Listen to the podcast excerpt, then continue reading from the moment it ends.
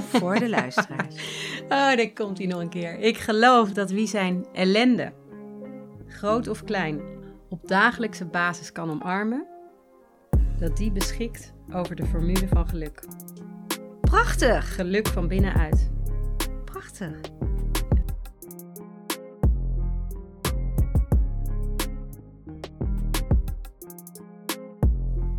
Lieve Toekie, welkom in mijn podcast. Ik vind het echt superleuk dat je ja hebt gezegd om eh, met mij een, eh, een mooi gesprek te gaan voeren. En voor de luisteraars, ik ken Toekie eigenlijk nog niet eens zo lang. Ik denk drie kwart jaar, vorig jaar rond deze tijd? Nee, het is een jaar geleden. We hebben elkaar een jaar geleden ontmoet. Ja. Want jij kwam bij een vrouwennetwerk waarbij ik ben aangesloten een heel mooi verhaal vertellen. En ik was daar zwaar van onder de indruk. En het netwerk waar ik in zat ook. Dus lieve Toekie, van harte welkom. En eh, nou, laten we gewoon een heel erg mooi gesprek hebben met elkaar. Leuk, dankjewel. Ehm, nou, weet ik een klein beetje van je. Want eh, we hebben sindsdien hebben we elkaar eh, op LinkedIn gevonden. Jij bent bij mijn boekpresentatie geweest. Je bent een keer hier gezellig op de koffie gekomen. Maar kan je heel even kort vertellen, wie ben je en wat doe je? Ik zag op je LinkedIn-profiel psycholoog des vaderlands. Die vind ik zo mooi. Ja, nou laten we daar dan maar meteen mee beginnen. Ja. Hè? Dat is ehm, een titel die ik vorig jaar in mijn schoot geworpen kreeg. En die heb ik graag aangenomen, omdat ik eh, ja, met vier benen in mijn vak sta. En eh, ja, het vak ook eh, 360 graden rond ken. Dus van binnen en van buiten. En ja, het mooie is, ik heb ooit ook eh, in een ver verleden bij de KLM gewerkt. Kijk. En eh, dan stond ik als purser bij de deur. En eh, ja, dan Bij de deur van het vliegtuig. ja, bij de deur van het ja? vliegtuig natuurlijk. En dan keerden mensen huiswaarts. En ehm Godfried Bomans die zei zo mooi... mensen gaan op reis om, om thuis te komen. Ja, En, mooi. eh, ik denk dat dat precies is wat ik doe in mijn vak. Ja, En dat is een reis die ik ook voor mezelf maak. Prachtig. Ja. Maar wat is dat vak? Dat vak is dat, dat noemen we dan de psychologie, hè? Dat noemen we de psychologie. Ja, Ja. want je hebt een eigen onderneming, de kindercoaches Ja. en oudercoaching. Nou, het is zo... ehm, in 2008 was ik op een berg in Spanje... Ja.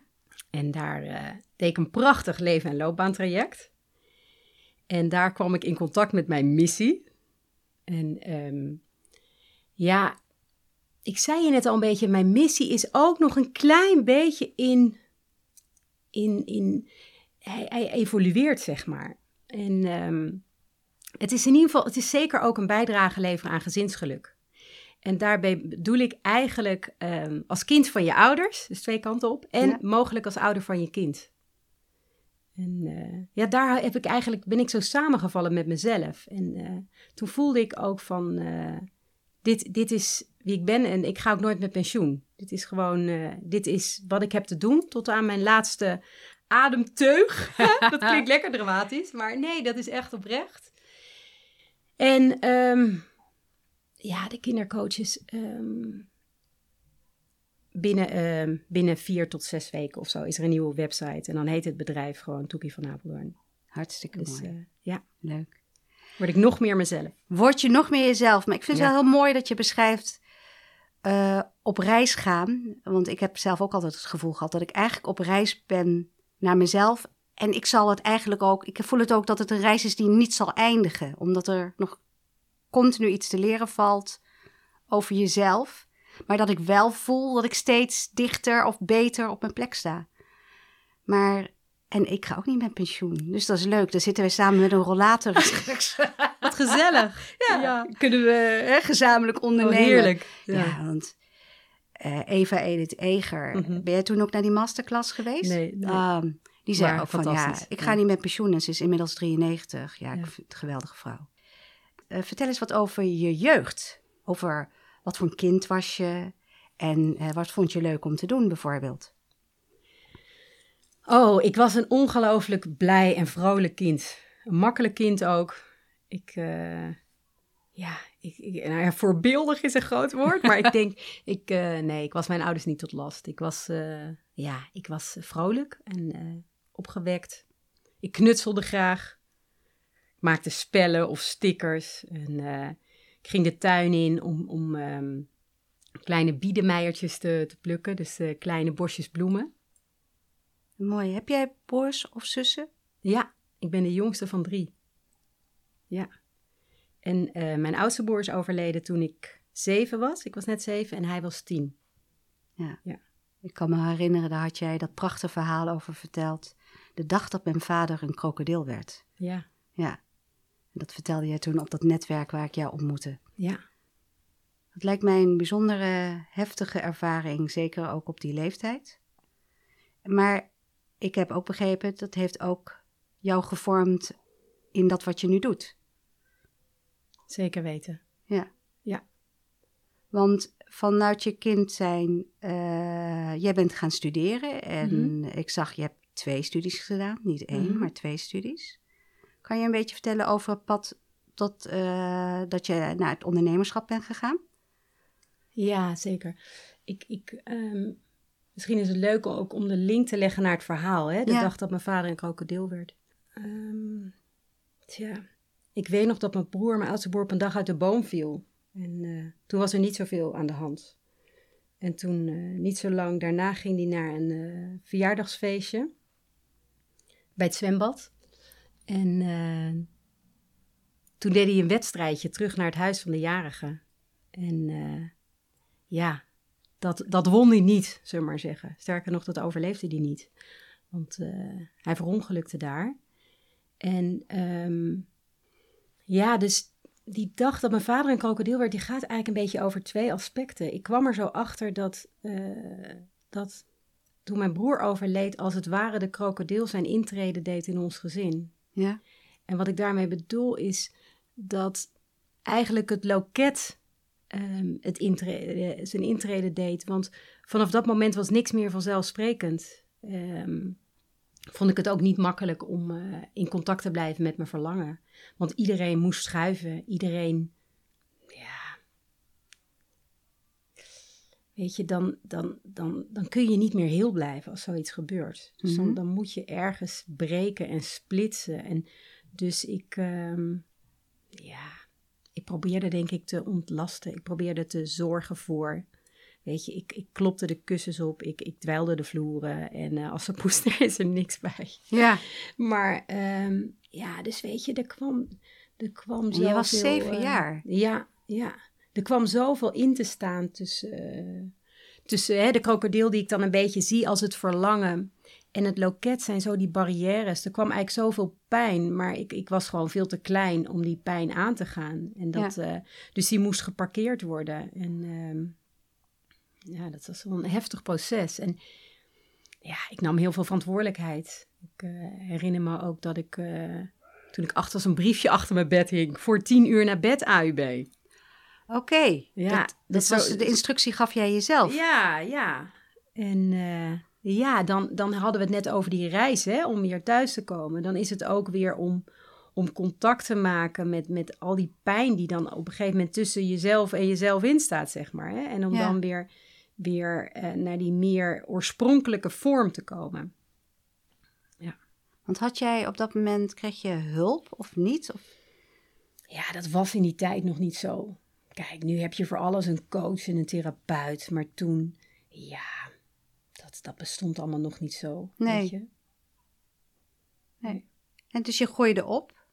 Mhm. En toen ging jij naar de middelbare school studeren? Nou ja, kijk, wat ik in mijn werk ook elke keer weer zie. Kijk, kinderen kunnen het zichzelf niet permitteren om de ouders ter discussie te stellen. Ja. Dus ze stellen zichzelf ter discussie. Nou ja, dat deed ik ook. En ik dacht van ja, als, als ik maar beter doe of alles, als ik maar beter ben of zo. Dus ja, ik, ik ging oneindig studeren en leren. En eh, gelukkig had ik dat proces door, want anders had ik gewoon eh, drie studies afgerond. Ja. Dus ja, ik probeerde daar iets, iets, iets, ja, hoe moet je dat zeggen, iets goed te maken. Of iets, iets, iets uh, maar tegelijkertijd was het ook een vlucht. Het was een overlevingsstrategie. Ja. Weet je, om maar niet te voelen. Kijk, uh, nu, uh, nu zouden mensen misschien Netflix kijken. Nou, je, je hebt natuurlijk alle vormen om jezelf te verdoven. Maar dat, dat studeren was voor mij ook een hele functionele verdoving, zeg maar. Ja. En welke studies ben je Ik ging gewoon in mijn hoofd wonen eigenlijk. Ja, sorry. Ja, nee, geef niet, ja. Ja, want welke studies ben je gaan doen om nou ja, dat gevoel te ontvluchten? Recht en psychologie. Oké, okay, en had je daar een bepaalde aanleiding voor dat jij die studies hebt uh, gekozen? Nou, ik denk wel dat ik een diep verlangen had om meer te snappen van alles wat er om mij heen gebeurde. Dus ja. daar had het zeker mee te maken. En ja, het, het rechten. Uh, ik heb notarieel recht gedaan. Mijn ja. vader die was notaris, mijn opa was notaris. Oké. Okay. Dus ja, ik, ik, ik liep daar een, uh, een uh, familiepas in, zeg maar. Ja. Ja. Systemische dynamiek zou je het ook kunnen noemen. Ja, ik ben ja. de techniek ingegaan op mijn vader dat uh, ze al zag zitten. En hij is technicus, ja. Dus ik snap het. Ja, en het was zeker denk ik ook iets van zie mij. Hè? Ja. Dat is toch ook, uh, ja. Ja, echt gezien willen worden. Ja. ja. En na je studie? Ja, toen dacht ik, en nu heb ik al die studies gedaan. En uh, toen ben ik dus bij de KLM gaan werken. Ja. Ja. Toen ben ik dus binnen no time van eenbander noemen ze dat dan, ben ik, ben ik uh, geworden. En uh, toen ben ik uh, uiteindelijk ja, daarmee gestopt en dus op die berg in Spanje beland. Ja. Ja. En op die berg in Spanje viel het... Daar viel het kwartje, zullen we maar zeggen. Ja, ja daar... daar, daar... Wat, gebeur, wat gebeurde er? Wat, wat, kan je dat beschrijven? Hoe dat, wat dat voor... Hoe, hoe dat voor je was. Ja, het was eigenlijk wel magisch. Leuk dat je dat vraagt. Want wat er gebeurde. Kijk, ik stond destijds nog gewoon op zo'n standje gaan, hè? Ja. Uh, de TGV is er niks bij, zullen we maar zeggen. Ja. En um, ik zat daar in een, in een huisje op een berg in the middle of nowhere bij, bij een uh, fijne vrouw. En, uh, en op de eerste dag dat ik haar huisje binnenliep, stond daar een klein geel boek, Kind en Familielot. En dat is een boek van Ingrid Dijkstra. Ja. Nou, en ik, ik, ja, ik las dat binnen no time uit. Maar ik dacht ook van ja, dat is niet de bedoeling. Want ik ben hier niet naartoe afgereisd om een boek te lezen. Ja. Dus ik moet uh, dedicated zijn aan de, aan de bak. Aan de taken en aan de opdrachten die er voor mij liggen. Maar dat boek, dat bleef maar roepen, zeg maar. En toen heb ik haar een soort van uh, lieve Mona-brief geschreven. En... Uh, daar was, op de berg? Op de berg. Op de berg. Ja, en ze was Duits. En, en de vrouw waar ik zat, die zei toch... Ja, maar ze is toch Duits? Hoezo schrijf je het in het Nederlands? Maar nee hoor, ik dacht, ik ga dat in het Nederlands schrijven. En, um, want ik was zo geraakt. Ik denk, als je toch zo respectvol en zo liefdevol... Met, met ouders en kinderen kunt werken omwille van hun... Ja, omwille van hun levensgeluk, hun heel zijn, hun, hun samen zijn. Ja, ik denk, dat is dat is gewoon magnifiek. Ja. Dus ik had die brief geschreven. Nou, toen kwam ik van die berg af en toen ging ik googlen. Want ik dacht, ja, dit, dit wil ik ook. Ja. Nou ja, lang verhaal kort. Uh, het bleek dat zij uh, twee maanden later een jaartraining gaf in Leeuwarden. En uh, nou, binnen twee maanden stond ik tegenover haar. Aan het eind van het eerste blok heb ik er de brief overhandigd. En wow. ja. En zij gaf die training in Nederland? Ja, ja. Met iemand anders in Leeuwarden. Nou, ik dacht echt dat ik God zelf ontmoette. Ik durfde er aan het begin bijna niet aan te kijken. En ja. Ja. Zij is een ongelooflijk grote leermeester van mij geworden. En je hebt nog steeds ook met haar contact, neem ik aan. Ja, ik heb contact met haar en ik, ik, ik noem haar graag mijn professionele moeder. Ja, mooie, mooie titel, ja. mooie naam. Ja. Ik heb, ik heb helaas nooit van haar gehoord. Kan je, wat, wat kan je vertellen, wat is uh, haar, haar kracht of haar filosofie in het werk wat ze doet? Nou ja, Kijk, Bert Hellinger is de man die het systemisch werk en de familieopstellingen uh, uh, de wereld in heeft uh, gebracht. Ben je daar bekend mee? Ja. Ja? En ja, ik, ik noemde Ingrid, ik heb, ik heb zeven jaar lang nascholingen georganiseerd. Ja. Um, onder andere dus heel veel voor Ingrid. En ik noemde haar altijd de grote kinderbert. Want wat Ingrid fantastisch doet en wat ik van haar heb mogen leren. Ik heb zelfs met haar, ben ik in Rusland geweest twee keer. Um, is dat zij dus in staat is om die, die systemische dynamiek, om die familieopstellingen uh, zo te doen in aanwezigheid van de kinderen. Ja. En weet je, het hoeft niet eens altijd dat ze letterlijk aanwezig zijn, maar zij is zo goed in die vertaalslag. En dat is ook precies waar ik me ook zo in, ehm, in ontwikkeld heb. Ja, Dus de vertaalslag eigenlijk van ehm, de zorg om een kind naar de groei van het systeem, om het zo maar te zeggen. van het, Soms familie, dat- van het familiesysteem. ja, en soms is dat de groei van de ouder, maar dat hoeft niet altijd. Soms wil er ook gewoon ergens licht op geschenen worden, zeg maar. Ja. Dat vind ik wel mooi. Kijk, ik zelf heb eh, af en toe meegedaan aan een opstelling. Mhm. Ik heb wel redelijk wat mensen in mijn omgeving die met opstellingen en dergelijke werken. Maar misschien voor de luisteraar kan jij heel kort toelichten over hoe het systemisch werk eigenlijk in elkaar zit. Voor het geval dat iemand luistert Mhm. die zegt abracadabra. Ja. Ja, wat me nog te binnen schiet is dat, wat ik ook zo mooi vind in de omschrijving, is om, om het te noemen de liefde van kinderen leren begrijpen. Oké. En ehm, kijk, systemisch werk, het woord zegt het al, het gaat om het systeem, Ja? dus om het geheel. Ja. En ehm, dus het systemisch werk gaat ervan uit dat we allemaal onderdeel ma- uitmaken van een groter geheel. En dat diegenen die in het systeem zitten elkaar beïnvloeden. Ja.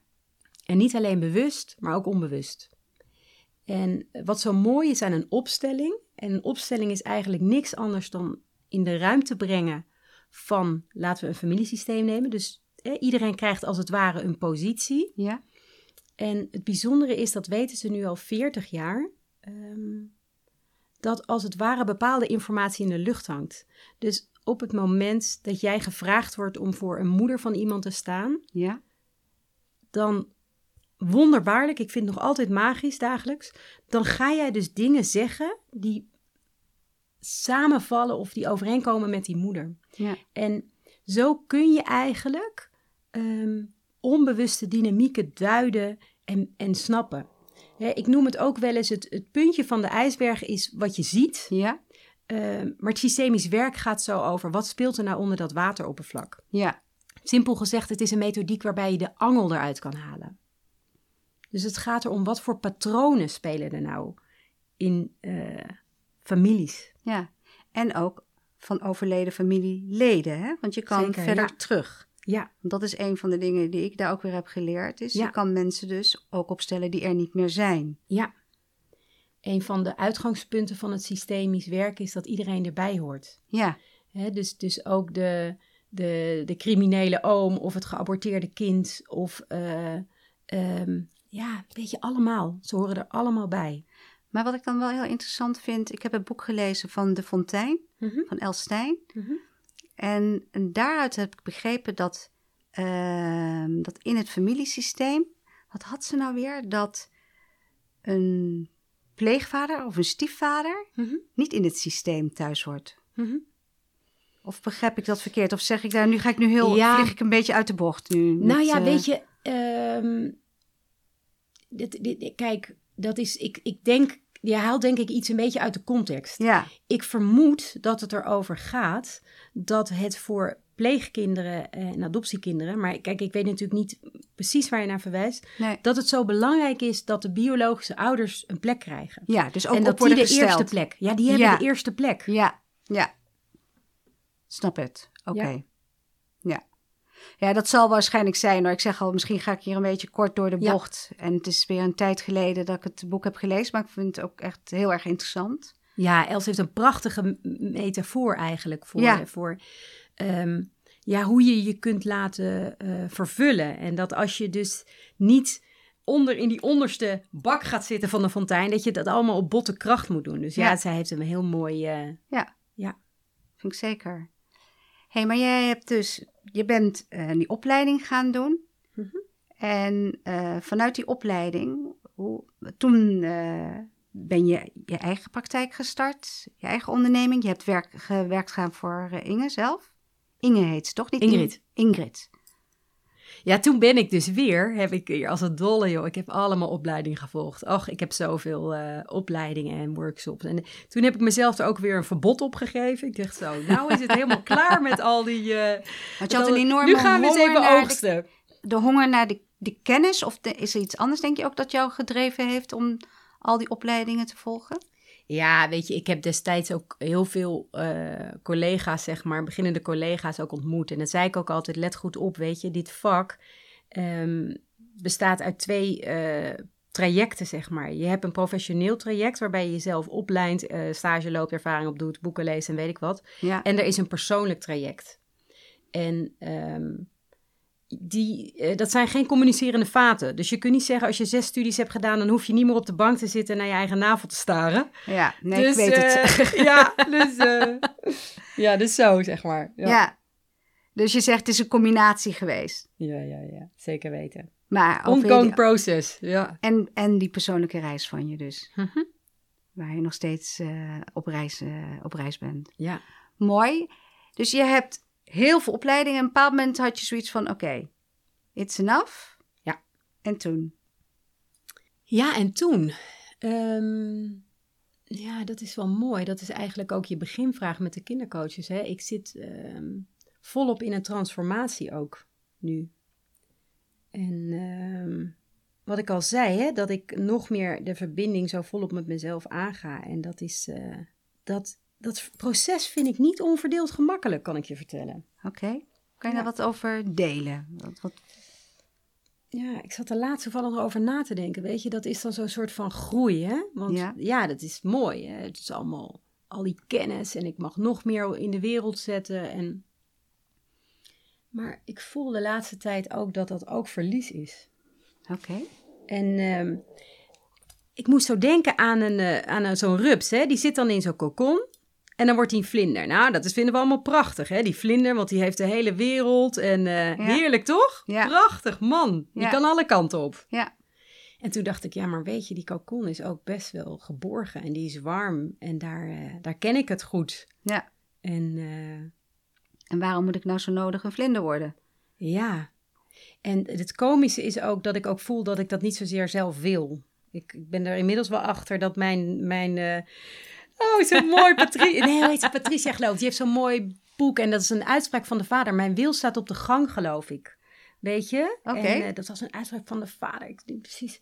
Maar ja, weet je, willen. Ach ja, ik geloof ook niet dat ik de kindercoaches heb op willen richten. Dat moest gewoon gebeuren. En nou is het gewoon tijd voor eh, eh, de volgende ronde. Toekie van Apeldoorn. Ja. Ja.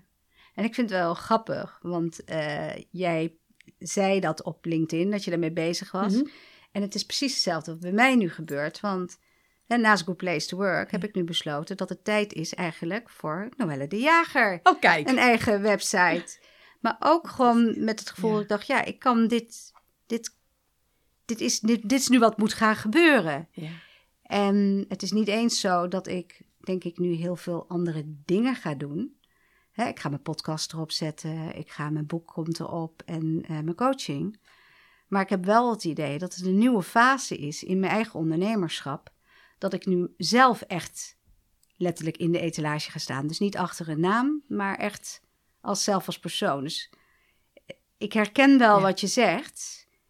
En tegelijkertijd is het ook weer zoiets van dat ik denk van... oké, maar ik, de, ik heb als klein meisje...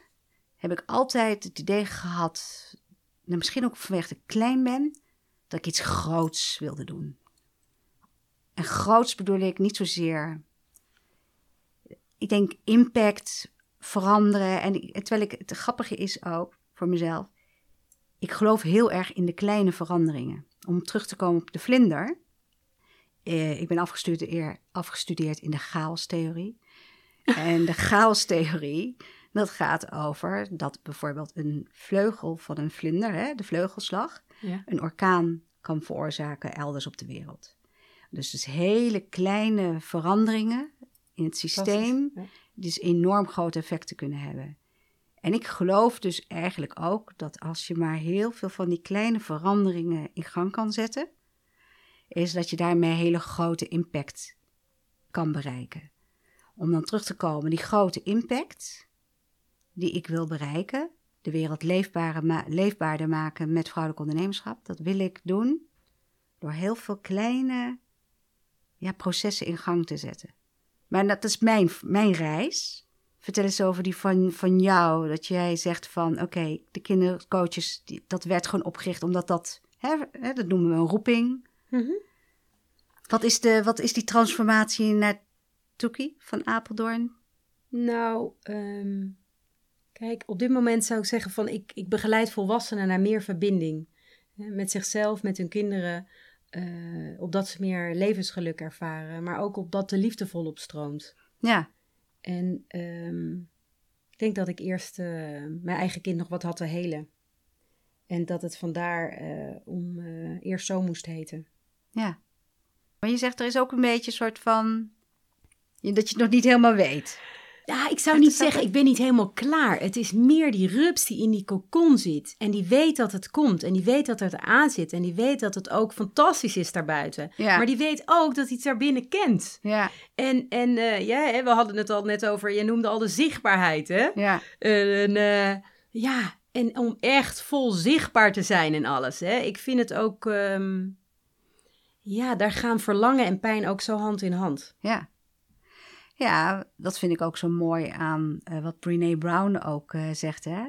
Ehm, dat kwetsbare, eh, wat daarbij hoort, er gewoon helemaal kunnen staan.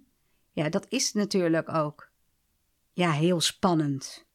Ik vond het al heel spannend dat ik al die verhalen in mijn boek uit de, hè, uit de doeken deed. Over waar ik mijn twijfels heb en weet ik het al niet meer. En dan heb ik ook wel eens gedacht, ja, wat zullen ze wel niet van me denken? En, maar ik ben wel heel blij dat ik het heb gedaan. Dus ik denk dat ik daar een stukje kokon ook weer heb afgeworpen. Maar ik heb het idee dat die kokon er iedere keer wel weer omheen zit, hoor.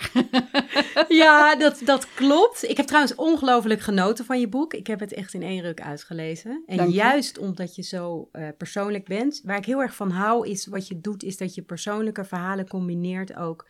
eh, met stukjes theorie of, of inspiratie van anderen. Ja. En, eh, Ja, ja, nou, ja ik, ik put heel veel. Ik, ik zeg al, ik ben een spons. Ik vind het heerlijk om te lezen en dat soort zaken. Maar goed, ik heb jou te gast gevraagd en niet mezelf. nou, ik heb je vraag al gehoord hoor. Ik heb je vraag gehoord. Ja, nou weet je, ehm, ja, het, die hele reis is een ongoing process. Maar ik heb wel het idee voor mezelf dat dat echt dat kokonwerk, dat komt zo één keer in de zeven jaar of tien jaar of weet ik wat. Eh, ik, ik, Want eh, hoe lang ben jij nu voor jezelf bezig? Ik zit nu op eh elf jaar. Oké, hetzelfde dus. Ja. Je bent ook in 2010 dan begonnen? Dat klopt. Ja, ik ben in 2010 begonnen eh, en ik ben in 2017 gestopt met de nascholingen, met het Kennisinstituut. Ja? wat ik had naast mijn praktijk, waarbij ik alle.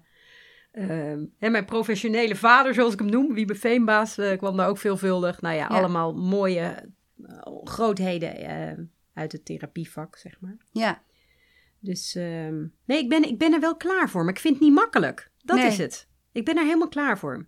Oké. Ja. En wat doe jij dan voor jezelf om daar mee te dealen? Nou, eerst een beetje vastlopen.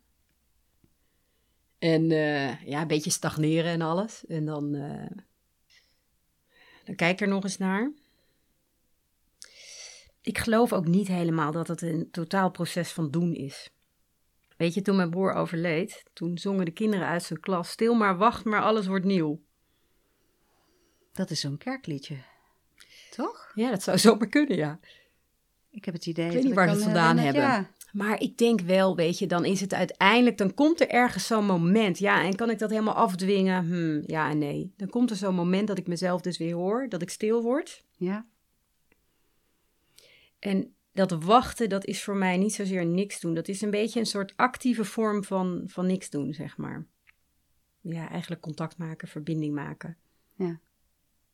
Ja, en ook, ook voelen wat daaronder zit, weet je. Ja. En daar echt eh, bij stilstaan. Ja. Durf stil te staan.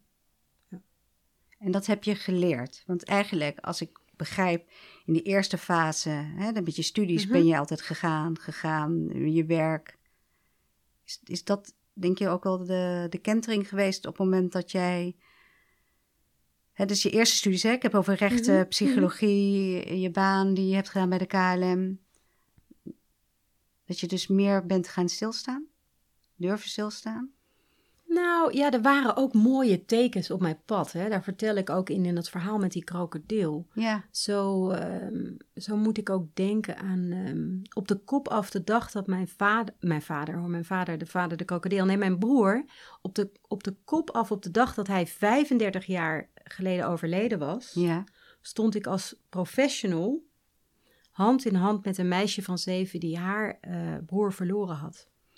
Ook aan een ongeluk. Ja, Dus weet je, het leven heeft me ook geholpen om weer te voelen. ja, Want door dat soort, ja, moet je dat zeggen, tekens, ervaringen of dat soort eh, gebeurtenissen, ehm, kon ik niet meer om dat meisje heen. ja, Dus ik krijg ook keer op keer uitnodigingen, kansen om weer, eh, ja, om, om geparkeerd zeer of zo, om dat weer aan te kijken. Ik noem het ook wel eens de beer in de bek kijken. En als we de beer niet in de bek kijken, dan achtervolgt hij ons. ja.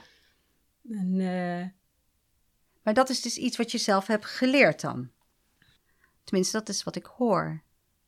Ja, misschien door schade en schande. Ik weet niet of ik het geleerd heb. Het is gewoon, ja, ik ben het altijd wel aangegaan. Ik ga het altijd aan. En ehm, het heeft er ook mee te maken. Ik geloof er ook heel erg in. ehm, kijk, ik ben trainer bij Land van Rouw en daar doen we eh, veel met verlies. En ehm, weet je, om, om het leven echt aan te gaan, die kant, moet je ook eh, het gevoel hebben dat je het overleefd hebt.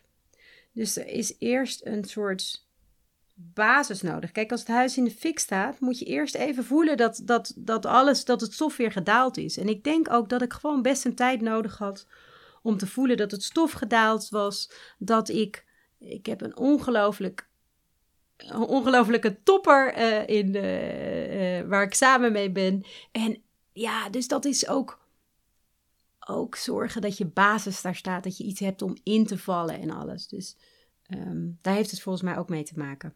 Ja. Maar een, bijzondere reis, als ik dat zo hoor. Zeker. Ik kan moet- niet iedereen aanbevelen. Maar ja, weet nou- je, Nou ja, uiteindelijk zijn we natuurlijk allemaal op reis. het is gewoon, ja, ehm,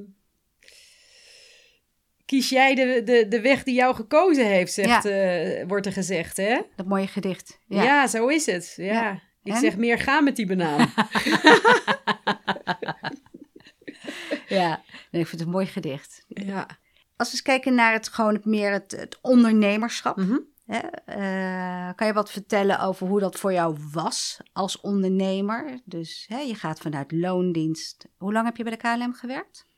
Ja, ook nog eh, deeltijd. Dan werkte ik ook nog op de grond. eh, ik denk een jaartje of acht, negen toch? Ja, nog langer, dan, langer dan gepland. Ja, Ja. maar goed, de switch naar ondernemerschap. Hoe was dat voor jou als ondernemer? ja, goed. Heerlijk. Fantastisch. Echt fantastisch. Ja? en het zit natuurlijk ook wel in mijn genen. Ik bedoel, eh, mijn vader, mijn opa waren ondernemers. Mijn, de opa van mijn moederskant was ondernemer. Dus dat is ook wel... dat zit wel in het pakketje, zeg maar. Ja, want toen je begon en het vinden van klanten, hoe werkte dat voor jou? Ja, weet je, ehm, dat was gewoon een beetje Le Petit Prince, hè? Dat was eh, als de synchroniciteit, of hoe heet dat daar? Dat, eh, ja, als, als alles klopte gewoon. Ik was zo opgeleid met mezelf. Alles ging vanzelf. Ik heb ongelooflijk hard gewerkt, Ja. maar alles ging vanzelf. Je bedoelde, je was niet druk bezig, je dacht, waar haal ik de volgende klant vandaan? Nee, ik begon met mijn, met mijn praktijk, maar vrij snel daarnaast begon ik met een nascholingsinstituut. Nou ja, dat was gewoon, dat, dat stroomde van hier tot Tokio. Ja. was een, was een fantastisch instituut. Hey, en hoe denk je dat dat komt? Want laat zeggen, eh, de meeste ondernemers die eh, in de stoel hier tegenover me Mhm. hebben gezeten, die eh, laten ook wel zien dat die ondernemersreis hè, Mhm. eh, ook, laat zeggen, ehm, eh, niet makkelijk is geweest. Zeker bij wijze van spreken om gewoon de juiste klanten te vinden. eh bij Mhm. wijze van spreken de goede tarieven te vragen. Het te komen tot een, een, een inkomen waar ook van geleefd kan worden.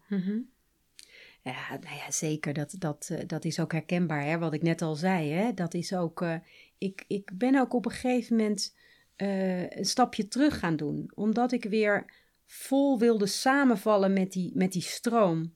En daar had ik bepaalde ideeën over. Eh, maar die ideeën die, eh, die hechten zich niet aan mij, zullen maar zeggen.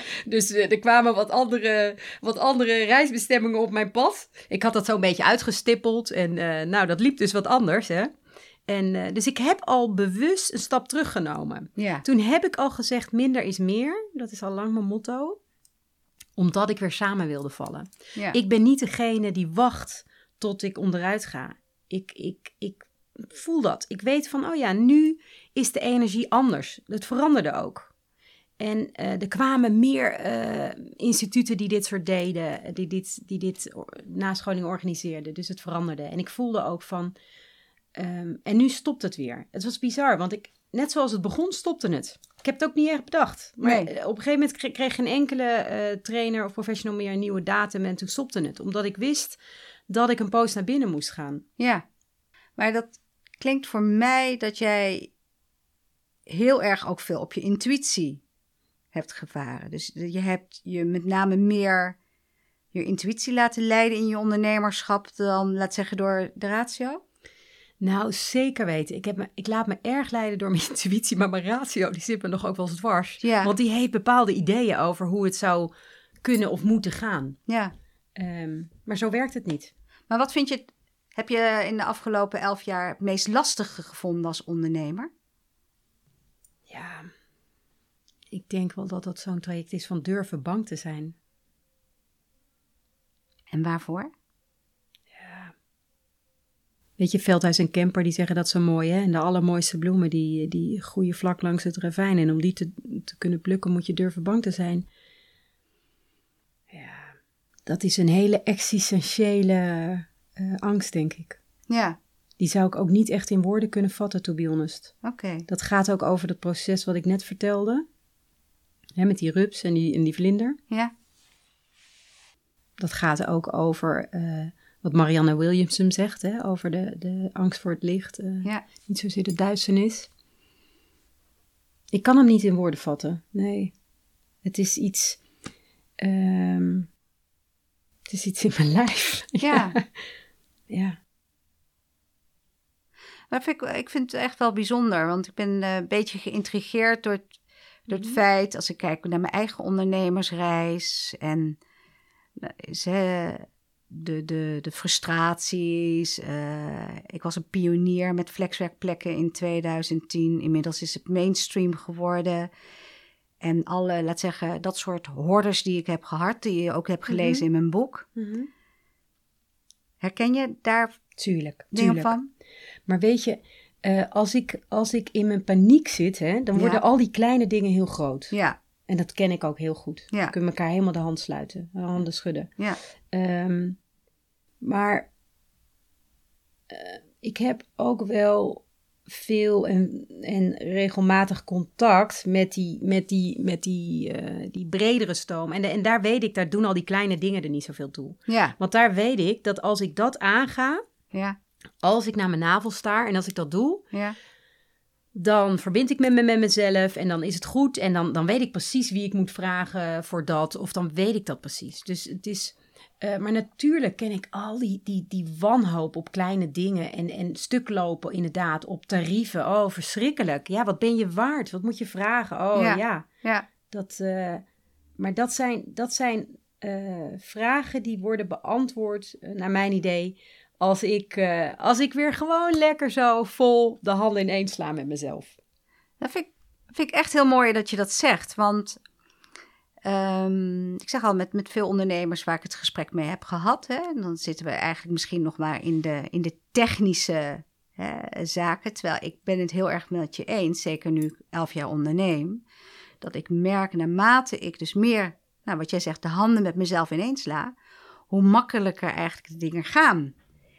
En ehm, als ik dan ook nog eens om me heen kijk en ik kijk bij welke ondernemers gaat dat dus eigenlijk ook heel goed, dan zijn het waarschijnlijk ook meer die ondernemers die dat kunnen, die erop kunnen vertrouwen. En ik heb niet voor niks op mijn, eh, de voet van mijn laptop houden staat, je kunt het. Want dat is voor mij ook een soort mantra of een soort van, maakt niet uit wat er gebeurt.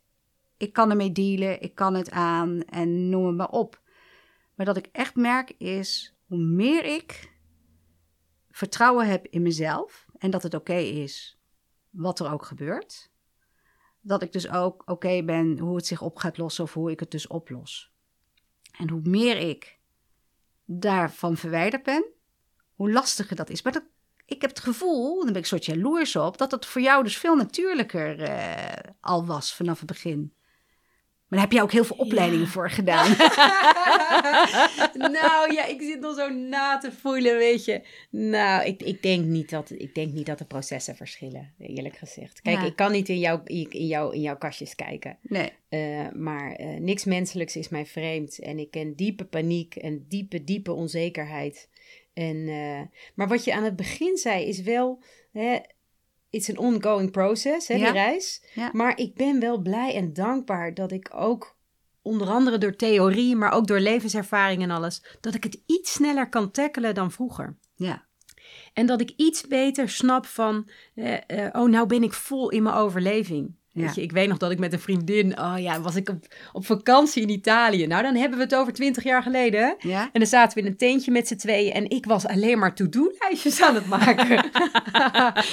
oh man, ik had echt drie lijsten vol wat ik allemaal moest doen. Ja. Ja, en dan moet je op een gegeven moment dus best wat ouder worden om te snappen. Nou ja, daar zat ik dus vol in de overleving. Ja. En het helpt wel. Ik vind wel dat, dat theorie kan helpen om, om jezelf te snappen.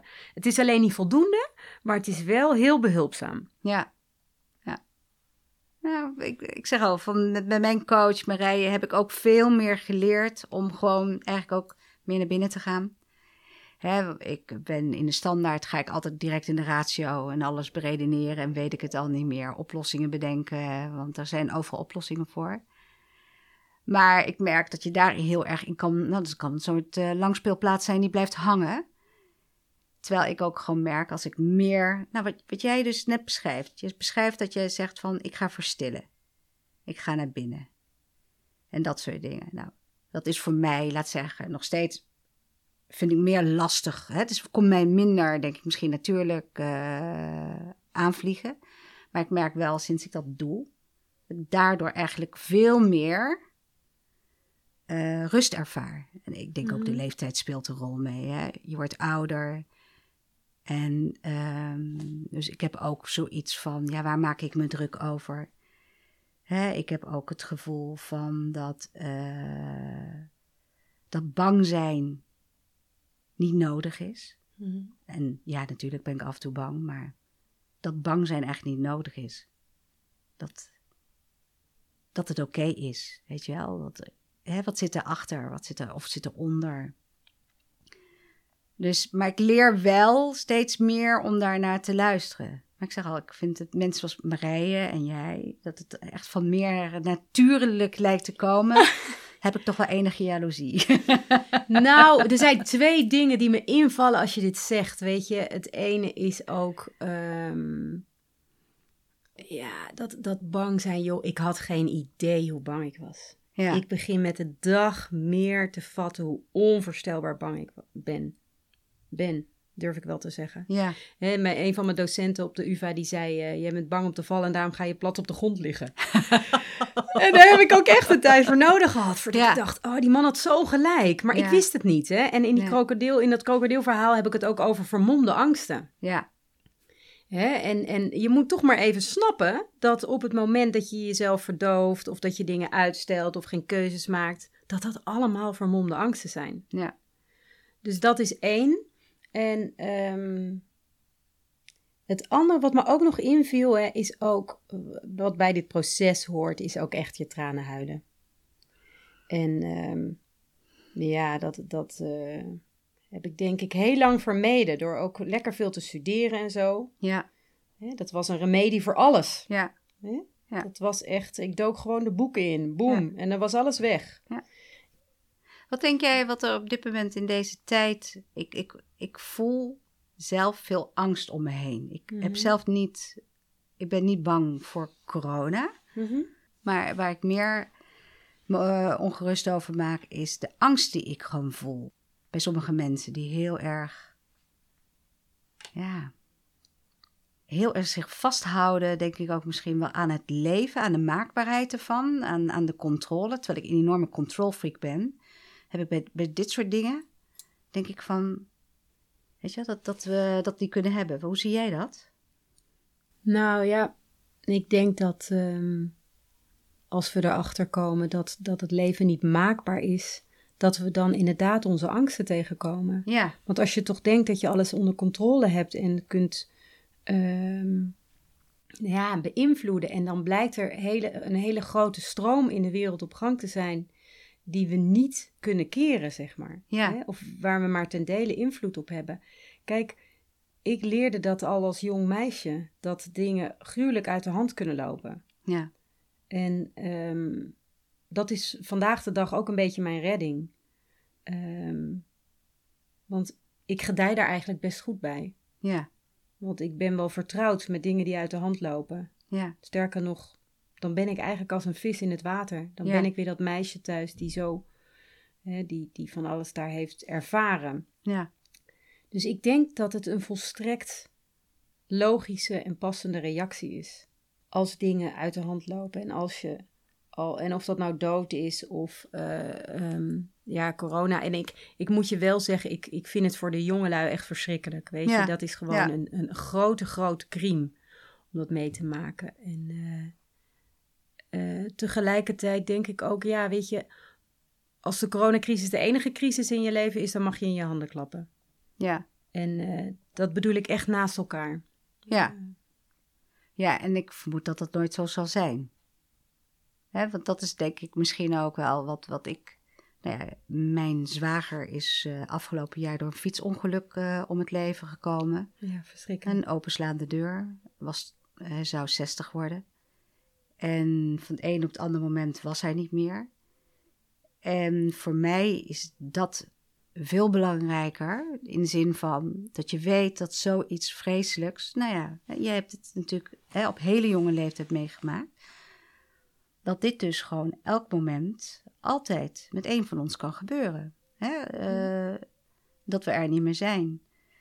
En daarom vind ik het dus ingewikkeld dat we in een tijd als deze zo ontzettend proberen ja, vast te houden aan iets te vormen, een richting te geven. Terwijl ik denk het richt wat we proberen te doen, denk ik ook veel schade aanricht. De maatregelen die zijn getroffen, heb ik het dan over, de, de coronabeperkingen.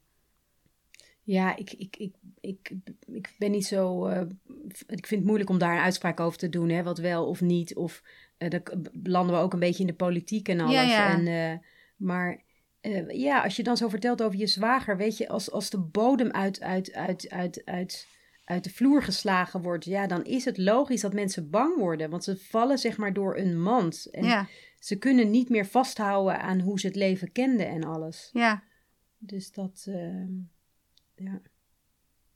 Maar ja, dat vind ik wel. Misschien is het wel terecht wat je zegt, hè? Als coronacrisis de enige crisis is, dan, eh, dan valt dat misschien ook wel mee. Maar ja, ik heb gewoon, ik heb het gewoon gevoel van. Ik, ik denk dat die, eh, was dat Damien Denis niet die dat zei? Die zei van, één, we zijn niet meer gewend om te lijden. Hè? Dus dat, we, dat we het moeilijk hebben. Dus dat is één van de dingen. En een ander ding, ik weet niet of hij dat zei of iemand anders dat zei. Of een van de drie Belgische psychiaters die veel... Dirk, Dirk, de Wachter. Dirk de Wachter zou het ja, ook de kunnen kunst zijn. van het ongelukkig zijn. Fantastisch. Ja. ja.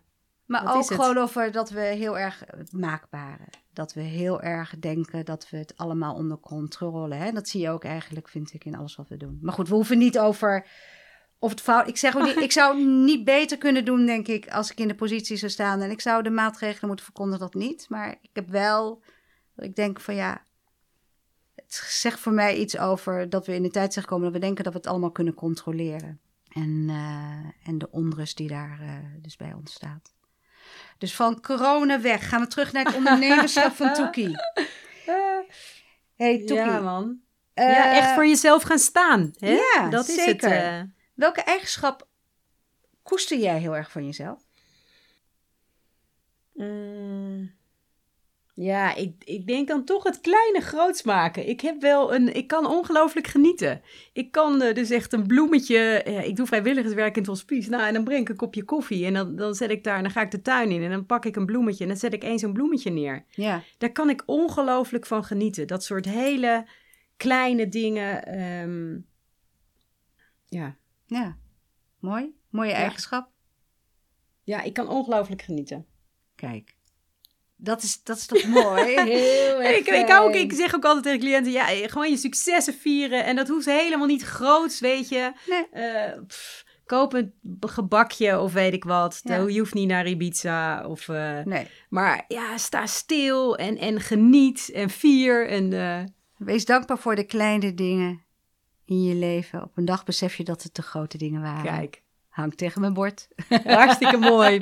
Ja, ja man. Ja, nee, dus heel herkenbaar. Ja. Ik hou ook heel erg van de, dat de vogeltjes nu weer fluiten buiten. Dat je ze 's morgens hoort als het licht gaat worden. En dan hoor ik de vogels buiten. En dan denk ik, echt geweldig. Zo wakker worden. Ja, ik, ik heb altijd een beetje haast 's ochtends, dus dan hoor ik niet zoveel. Maar eh, nou, ja. echt heel erg Ja. mooi. hey, wat zou jij willen achterlaten als je er niet meer bent? Wat, wat? Dikkie achterlaten. Ja, Nou, weet je, ik zou, en daar hadden we het net al over, de formule van geluk.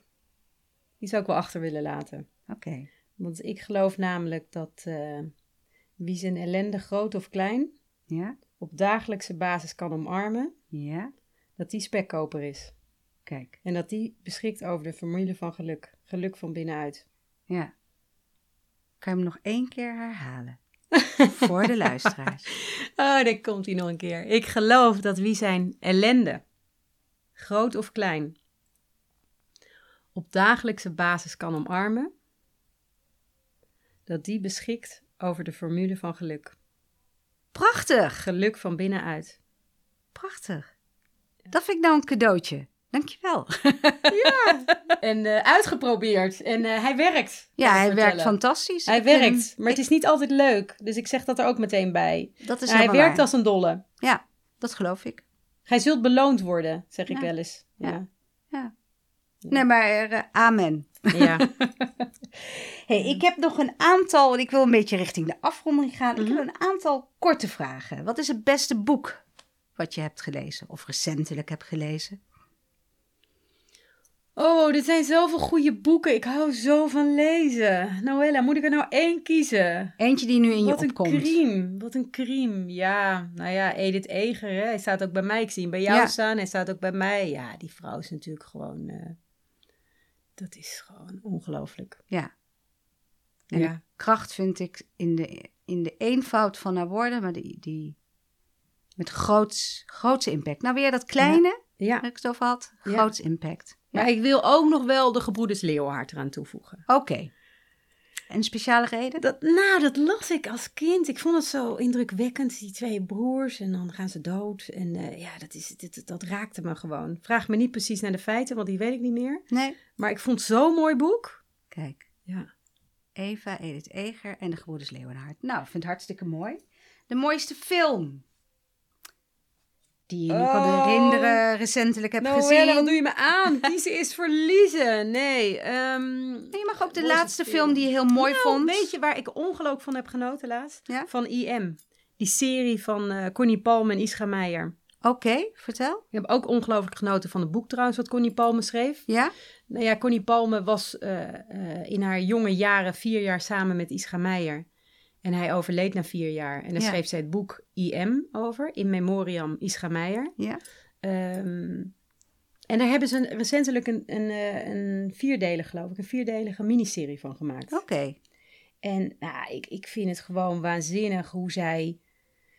Ja, het is gewoon een ode aan de liefde. Het is Ja. een ode aan de liefde, maar het is ook, aan, het is ook ergens een. een, een, een ja, ik, wou, ik weet niet of ik het een ode moet noemen, maar ook wel aan, aan trauma en diepgang en ellende. En hoe dat in een mens naar buiten komt. Ja. En ja, ik vind het fantastisch hoe die twee daar, daar mee omgaan. En eh, hoe, ze, hoe ze zeg maar... Op een gegeven moment heeft, heeft Connie Palme bedacht dat het wel goed zou zijn... dat hij naar het, het huis van zijn ouders reed. Met wie hij geen contact had. Oké.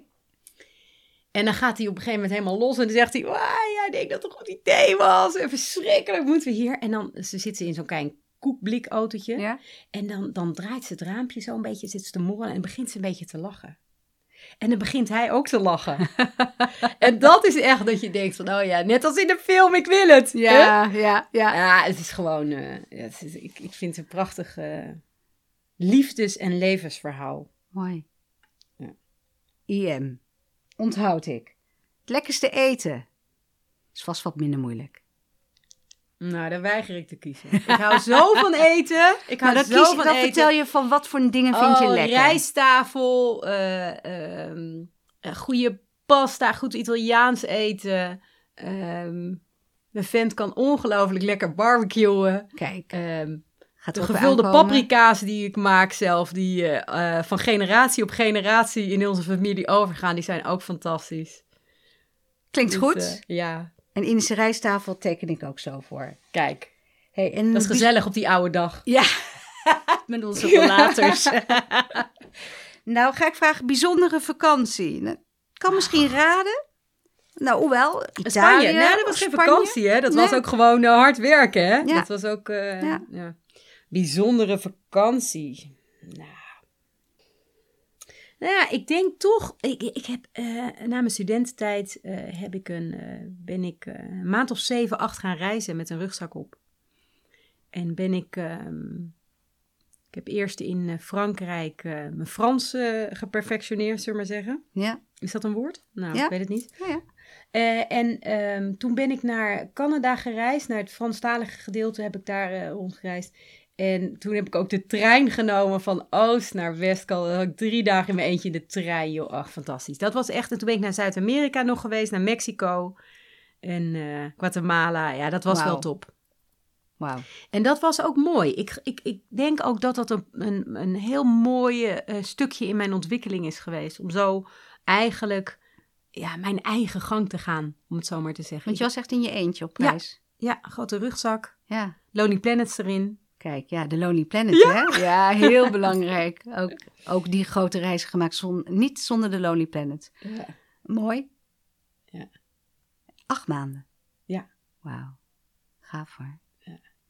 Hey, en dan heb ik de laatste vraag. Wie is jouw favoriete rolmodel? Of een rolmodel? Ik, ik heb, we hebben er al eentje in het begin gehoord, twee zelfs. Hè, je, je, eh, je beroepsvader en je beroepsmoeder. Mhm. Maar misschien heb je nog iemand Ah, in ja. gedachten. Dat is dan mijn oma. Je oma. Ja. Mijn oma die is eh, 101 geworden. Ja? En die had een eh, fantastische, ondeugende zwarte vivre over zich. Ja, fantastisch. Zij, zij, eh, ik denk dat ze al eh, 90 was. Ja. Dan had ze bij mijn moeder gegeten en dan reed ze naar huis. Het was een stukje van 5 kilometer.